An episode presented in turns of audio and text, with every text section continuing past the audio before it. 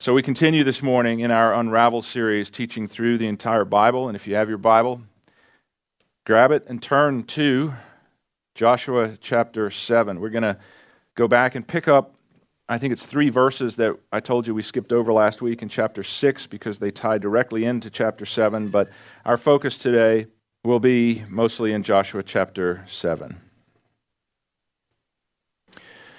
History tells us something interesting about Napoleon that he had a string of successive victories in battle in all throughout Central Europe. And these successive victories in battle caused him to believe that he was invincible. And so, with very little preparation and very little forethought for the long term, Napoleon sent 610,000 troops into Russia in 1812, and he suffered a catastrophic defeat when only 10,000 of those soldiers returned home. Napoleon had grown to believe that he could do anything, that no one could stop him, and all of this came from the victories that he had just enjoyed. And what we see as we look at secular history and biblical history is that victories are often followed by defeat. In fact, this is such a common occurrence that it has been given a name. It's called victory disease. You can look it up. Victory disease.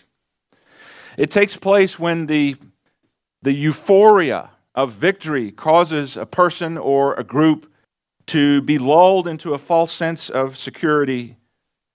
But this is not just a danger in military warfare, folks. This is also a very real danger in our spiritual lives. 1 Corinthians chapter 10 verse 12 warns the person who thinks that he is standing firm to be careful or take heed as the King James says that's a strong term take heed lest you fall Proverbs 16, 18 says, Pride goes before destruction, and a haughty spirit or an arrogant spirit goes before a fall. Last Sunday we looked at Joshua chapter 6, and it ended on a really high note. God had just given the Israelites this stunning victory over the city of Jericho. It was a, it, it was a total defeat, it was a miraculous victory. And it was such a notable moment that Joshua chapter 6 ends by saying, So the Lord was with Joshua, and his fame spread throughout the land. Wow, what a great way to end the story. Except the story doesn't end there. Because you turn the page and you come to Joshua chapter 7, and the first word in the first verse of chapter 7 is but. And that word indicates that something very different is about to take place, and in this case, it's not something good. You see, because of this enormous victory that Israel had just experienced, they now faced an entirely new problem, one that most people would never actually consider to be a problem at all. After the defeat of Jericho, the Israelites felt invincible, man. They, they were on top of the world, they were untouchable. And while it's great to enjoy victories in the Christian life, the hidden danger that is waiting behind every victory is a feeling of self confidence and a false sense of security, and a tendency for us to pull away from God and begin to do things on our own.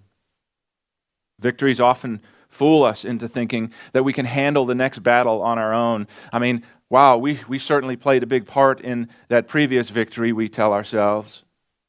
So I think we're going to do just fine on this next problem, this next issue, this next trial, this next battle that's coming up. And so we tend to not ask for God's help and direction. We tend to not throw ourselves at his feet, as it were, and plead for his power and his wisdom. And that's why many a victory for God has been followed by crushing defeat. Samson, who we'll get to uh, maybe next month in Judges, Samson experienced several moments where the enemy tied him up with different things And he rose from his sleep and shook the ropes off, broke the ropes and whatever was binding him, and he showed how strong he was. But then he allowed his heart to drift away from God. And this time, when he was bound, he woke up and he said, I will shake these off as at other times before.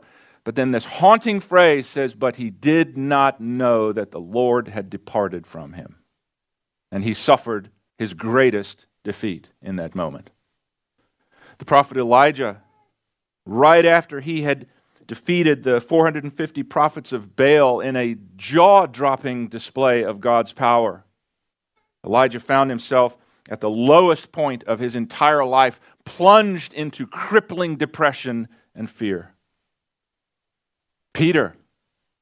Peter gave his great confession of the Lord Jesus, but then he turned around and denied publicly that he even knew Jesus at all. Joshua chapter 7 highlights for us several dangers. I think the two most important of them are self confidence and secret sin. Self confidence and secret sin. So let's see what we can learn from this chapter to keep us from falling into the same traps. I mentioned to you last week that we skipped a few verses in Joshua chapter 6. So look with me there at Joshua 6, verse 17. And this is in the middle of the description of the Battle of Jericho and the walls falling down and the city being conquered. As they're getting ready for this to happen, here's what verse 17 says to the soldiers and to all the people getting ready to go and take Jericho. And the city and all that is within it shall be accursed or devoted to the Lord for destruction. Now, there's some debate on that exact term there, but it simply means that God said He is setting the plunder, the gold, silver, the precious stones, the garments, all of these things in the city. He's setting all of these things aside for himself. And no one is to take them. And if they do take them, they're going to be accursed. So he said to the people, And the city and all that is within it shall be accursed. Only Rahab the harlot and all who are with her in her house shall live, because she hid the messengers whom we sent. We saw that. Verse 18. But as for you, Keep yourselves from the things devoted to destruction, lest you yourself be set apart for destruction. If you take any of these, you will set apart the camp of Israel for destruction and bring disaster upon it. But all the silver and gold and vessels of bronze and iron are holy to the Lord. They shall go into the treasury of the Lord. Now, Jericho was the first battle that the Israelites had to fight after entering into the promised land. And, and soldiers of that day were used to going into battle. And, and part of the deal of going into battle was that you could take the spoils of war, you could take the plunder from the enemy. Once you defeated the enemy, it was open game. You could take all their possessions, their gold, their money, their silver, uh, all of those things, you could take the spoils of war, but the spoils of war from this first battle in the promised land were to be devoted to the Lord. They were to be dedicated to Him and given to the Lord's treasury. The soldiers, soldiers were not allowed to take it from this battle. God made it very clear in the verses we just read. Like, I don't think anybody could hear those words we just read and be unclear about what God expected and required. But you get to chapter 7, verse 1, and it says this But the people of Israel acted unfaithfully regarding the devoted things or the accursed things. And then it lists this quick lineage of this guy, and you wonder, why is it doing that? I think in just a moment you're going to see why this is important. For the son of Carmi, son of Zabdi, the son of Zerah of the tribe of Judah, took some of the devoted things, and the anger of the Lord burned against the people of Israel. Verse 2 Now Joshua sent men from Jericho to Ai, which is near Bethaven, east of Bethel, and said to them, Go up and spy out the land. So the men went up and spied out Ai. And they returned to Joshua and said to him, do not let all the people go up, but let about two or three thousand men go up and attack Ai. Don't weary or bother all the people there, for the people of Ai are few. So about 3,000 men went up there from the people but they fled from the men of Ai. Verse 5 And the men of Ai struck down about 36 of them and chased them from the gate as far as Shebarim and struck them down on the descent or on the slopes.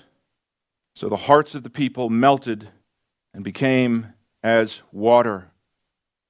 Here's the first thing we learn today self confidence is dangerous.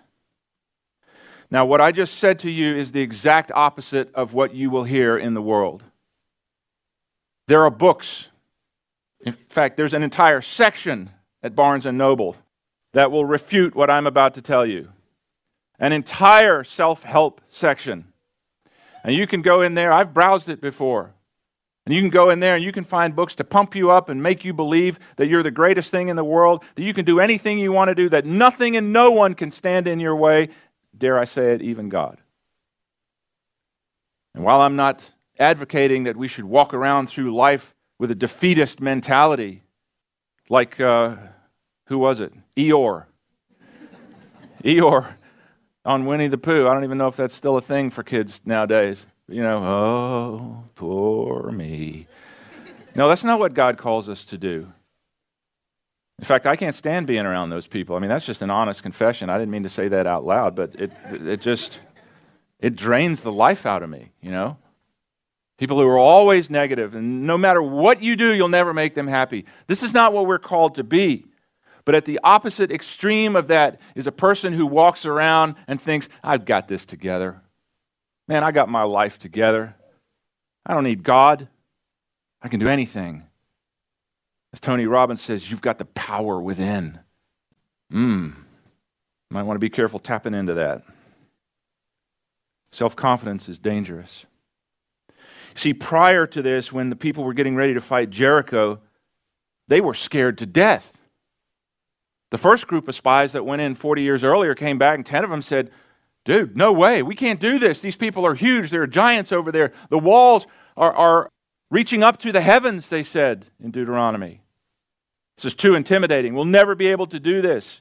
In fact, it was so scary, they said, We'd rather go back into the desert and die or go back to Egypt and become slaves again than to try to fight this battle. They were terrified. And that's not a bad place to be sometimes as long as you don't live there, as long as you allow that healthy fear of what you're about to face to cause you to run to God. And that's ultimately what the people did years later. We saw in Joshua chapter 3 and Joshua chapter 5, we saw how before they went into battle, against Jericho, God said, You're not going to do this on your own. In fact, there's disobedience among you, and you need to stop right now. You need to consecrate yourselves before me. You need to deal with this disobedience in your life. And then God met Joshua at the end of chapter 5, and he said, And you need to follow my instructions precisely for this battle. And that's exactly what the people did, and they won the victory. But now, now, coming off this great victory. Look at how casually the spies describe their next battle. There's no mention of praying, seeking the Lord. There's no mention of consecrating themselves. There's no mention of asking God for direction. They essentially said, eh, this is just little Ai. I mean, even the name is small. This is a podunk town in the middle of nowhere. We've got this. Don't bother all the fighting men. Let them just hang out. We'll send a couple thousand people up. We'll be home by lunchtime. No problem. But they forgot a very important principle in life. Today's battle is not won by yesterday's victory. Today's battle is not won by yesterday's victory. It's imperative for us that we walk every moment of every day fully aware of our need for God, looking to Him for power and wisdom and direction, and staying alert to the presence of the enemy. If we dare drift off into this area of self confidence, self assurance, if we dare allow ourselves to be lulled into a sense of security, we're going to stop being on guard for Satan's attacks. We're going to try to face the next battle in our own strength, our own wisdom, and I'm telling you it's not going to go well. I've got some stories that I could prove in my own life for this to be true. There was a deeper underlying problem that caused their defeat. And I feel sure, not just in my own guess, but based on the character of God and his dealings with people, I feel sure that God would have revealed this problem to them and spared them this terrible loss if they had first stopped to seek the Lord before rushing so self assuredly into the battle.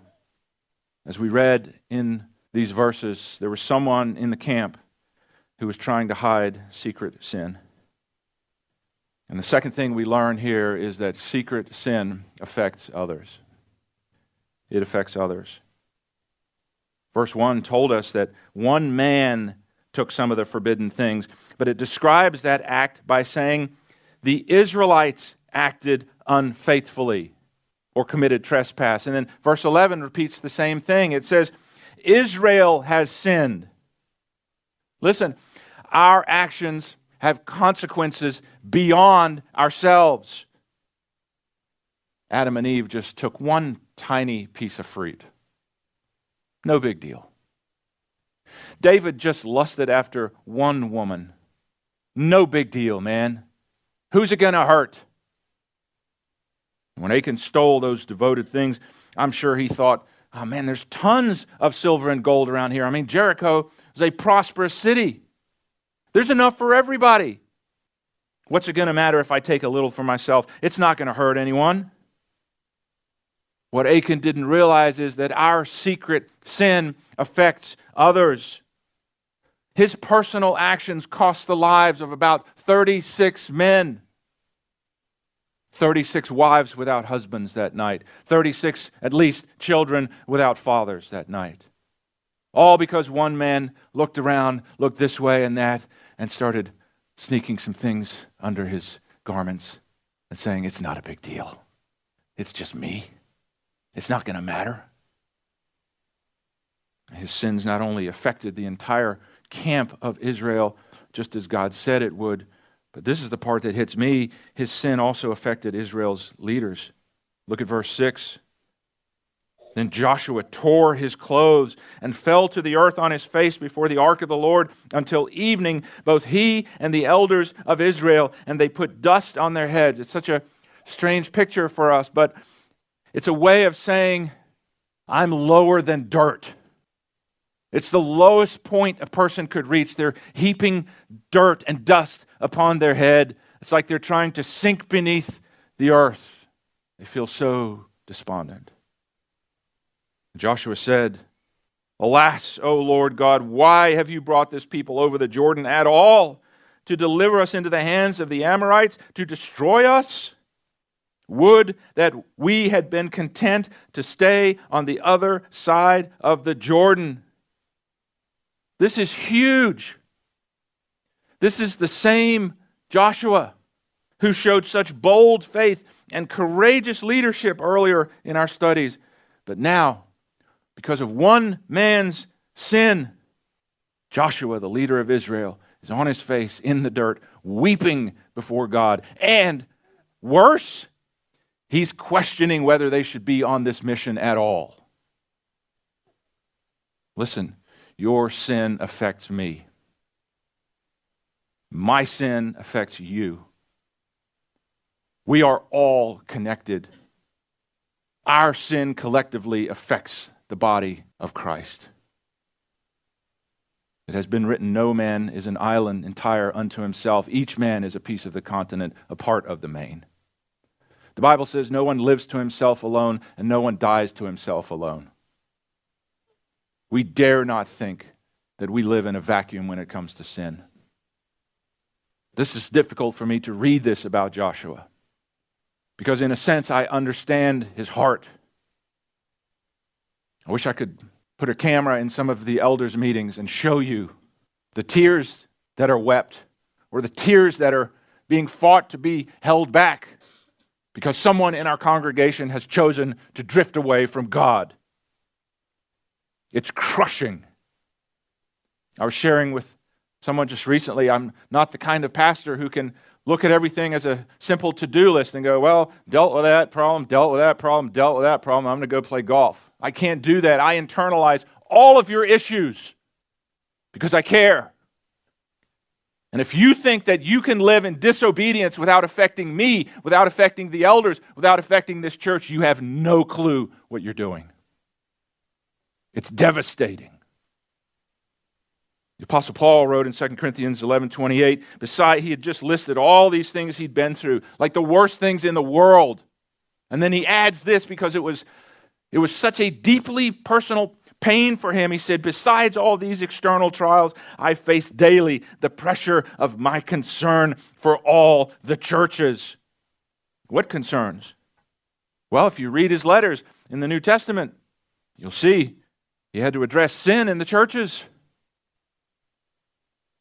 Listen, let's not think for a minute that you and I can waltz in and out of here on Sundays and we can participate in prayer and singing and Bible study when our personal lives are ravaged by sin and think that we are going to build up the body of Christ. It's not going to happen. It's not going to happen. And the shoe goes on the other foot, by the way. The elders will tell you, I remind them, us, often, guys, we are all just two or three dumb decisions away from ruining our lives and wrecking this church. This terrifies me. It terrifies me to know what an idiot I am, and that if I dare let down my guard, if I dare become self assured and complacent, if I dare harbor secret sin in my life and I think that it's not going to ruin this church, I'm the biggest fool of all. As the church, we, we collectively form one body. We know this from Scripture. And just as no person can ingest poison into his body without affecting his entire body, so we cannot hide sin in our individual lives without affecting the DNA of this entire church.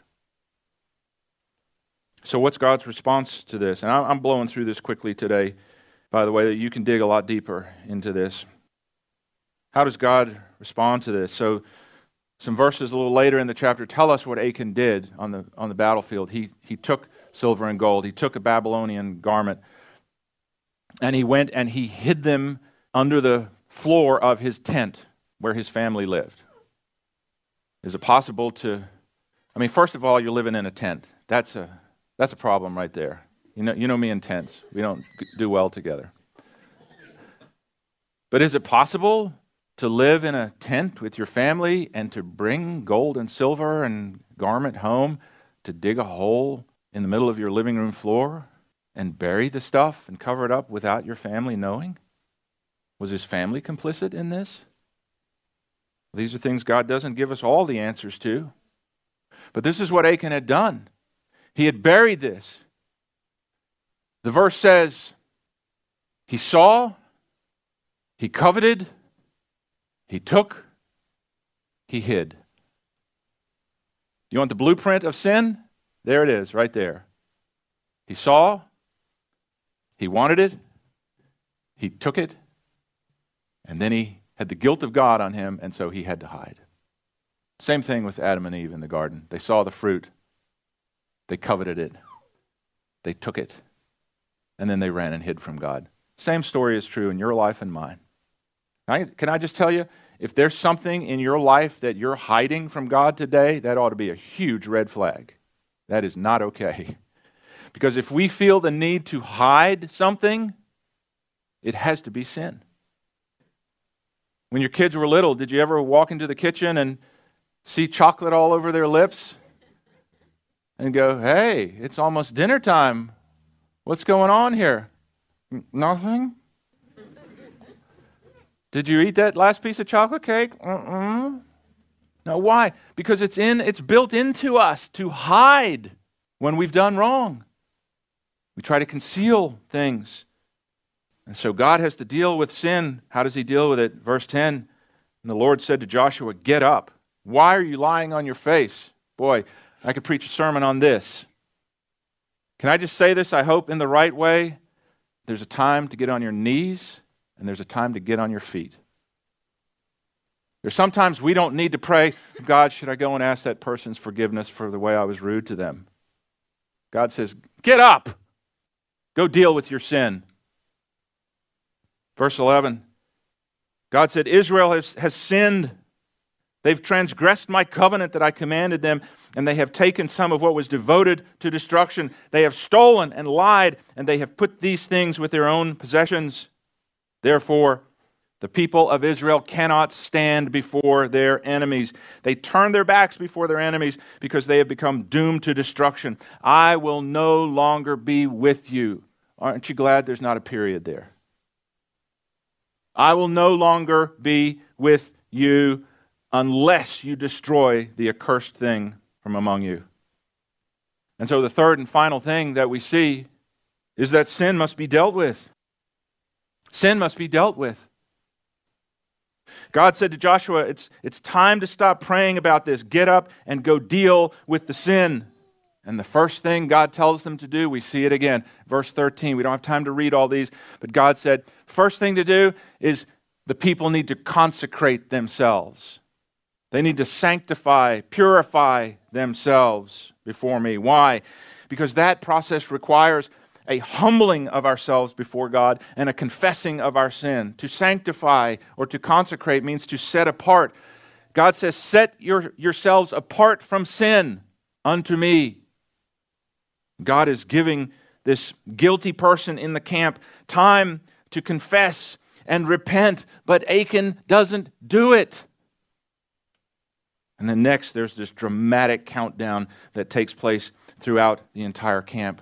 You can read these for yourselves later if you want to, but first, it, it starts with the entire nation. And then God names the guilty tribe within that nation. And then he names the guilty clan within that tribe. And then he names the guilty family within that clan. And then God names the guilty person within that family. And as this process begins, Maybe Achan was looking around at all the hundreds of thousands of tents all over the hillside as far as his eyes could see, and he thought, oh man, there's a ton of people here. Hey, no way they're going to pin this on me. And then the words rang out Tribe of Judah, step forward. And the other 11 tribes stepped back, and the tribe of Judah came forward, and Achan must have thought, huh, that's my tribe. That's like one out of 12 odds. That's uh, not good. And then the, the tribe of Judah is called out, and then, and then they hear the words, Clan of the Zerahites. And now Achan must have squirmed a little. And all the other clans step back, and the Zerahites step forward. And then the words ring out, Family of Zimri. Achan must have broken out into a sweat. But he still refused to confess. And finally, the people were gone through one by one in the family, and Achan was singled out, and his sin was exposed. And Joshua told him to admit what he had done, and he did, but by this time it was too late because his confession was not coming from a place of godly sorrow that leads to repentance. His confession was only coming because he got caught. That's not true confession. Achan could have found grace at the first step, but he refused. He could have found grace at the second step, and the third step, and the fourth step, but he refused. He hardened his heart. He was stubborn. Just like we saw with the city of Jericho, just like we see with the pattern of God throughout time, there's grace, grace, grace, grace, judgment because sin must be judged. And in the end, Achan and his family suffered the judgment of God because unforgiven sin must be punished. Isn't this a great sermon for Baby Dedication Sunday? I am a genius when it comes to timing. But it's God's Word. We're going through it week by week. I told someone this morning, let it fall where it may. I don't try to manipulate things around here for, for certain Sundays. This is just where we are. I don't know. Maybe somebody here needed this today. I know I certainly needed to study through this. Proverbs 28:13 says, "He who covers his sins will not prosper." You want a truth in life? There it is. You can bank on that. He who covers his sins will not prosper, but whoever confesses and forsakes them will have mercy. And I close by, by adding this painfully sarcastic twist to the story. You know, the really sad thing about all this Achan took those items that he wanted so badly, but if he had just waited one more chapter, God would have given him all that and much more. You go to chapter 8, Israel went back and after they'd confessed this sin and dealt with it, Israel went back and they obliterated Ai with God's help. And this time, this time, God told the soldiers, You can take all the plunder you want and you can keep it for yourselves. He missed God's best because he was unwilling to wait. He was unwilling to wait. I wonder if there are any areas in any of our lives where we're doing the same. Are there places of disobedience we're holding on to, never fully realizing what it's actually costing us and others? Are there hidden sins in our lives that are setting us up and the people around us up for defeat?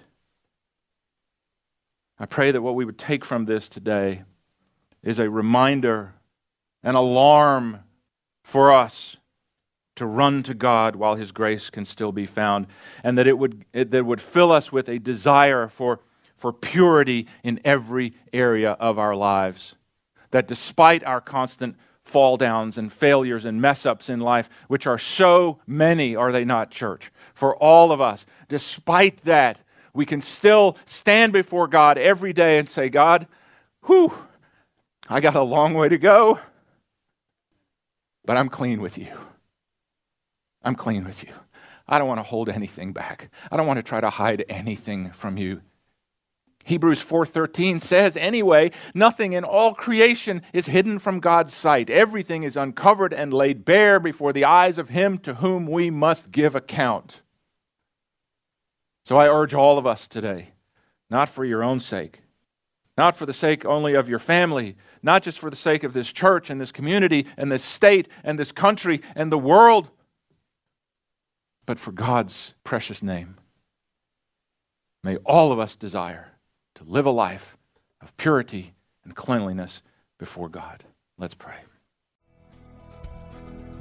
You've been listening to a broadcast from Life Point Church in Greenville, South Carolina. If this ministry has touched your life in some way, we would love to hear from you. Just visit our website at www.lifepointsc.org for more information. Or, if you prefer to reach us by letter, you can write to us at P.O. Box 27036, Greenville, South Carolina 29616, USA. Until next time, may God bless you as you continue to follow Him.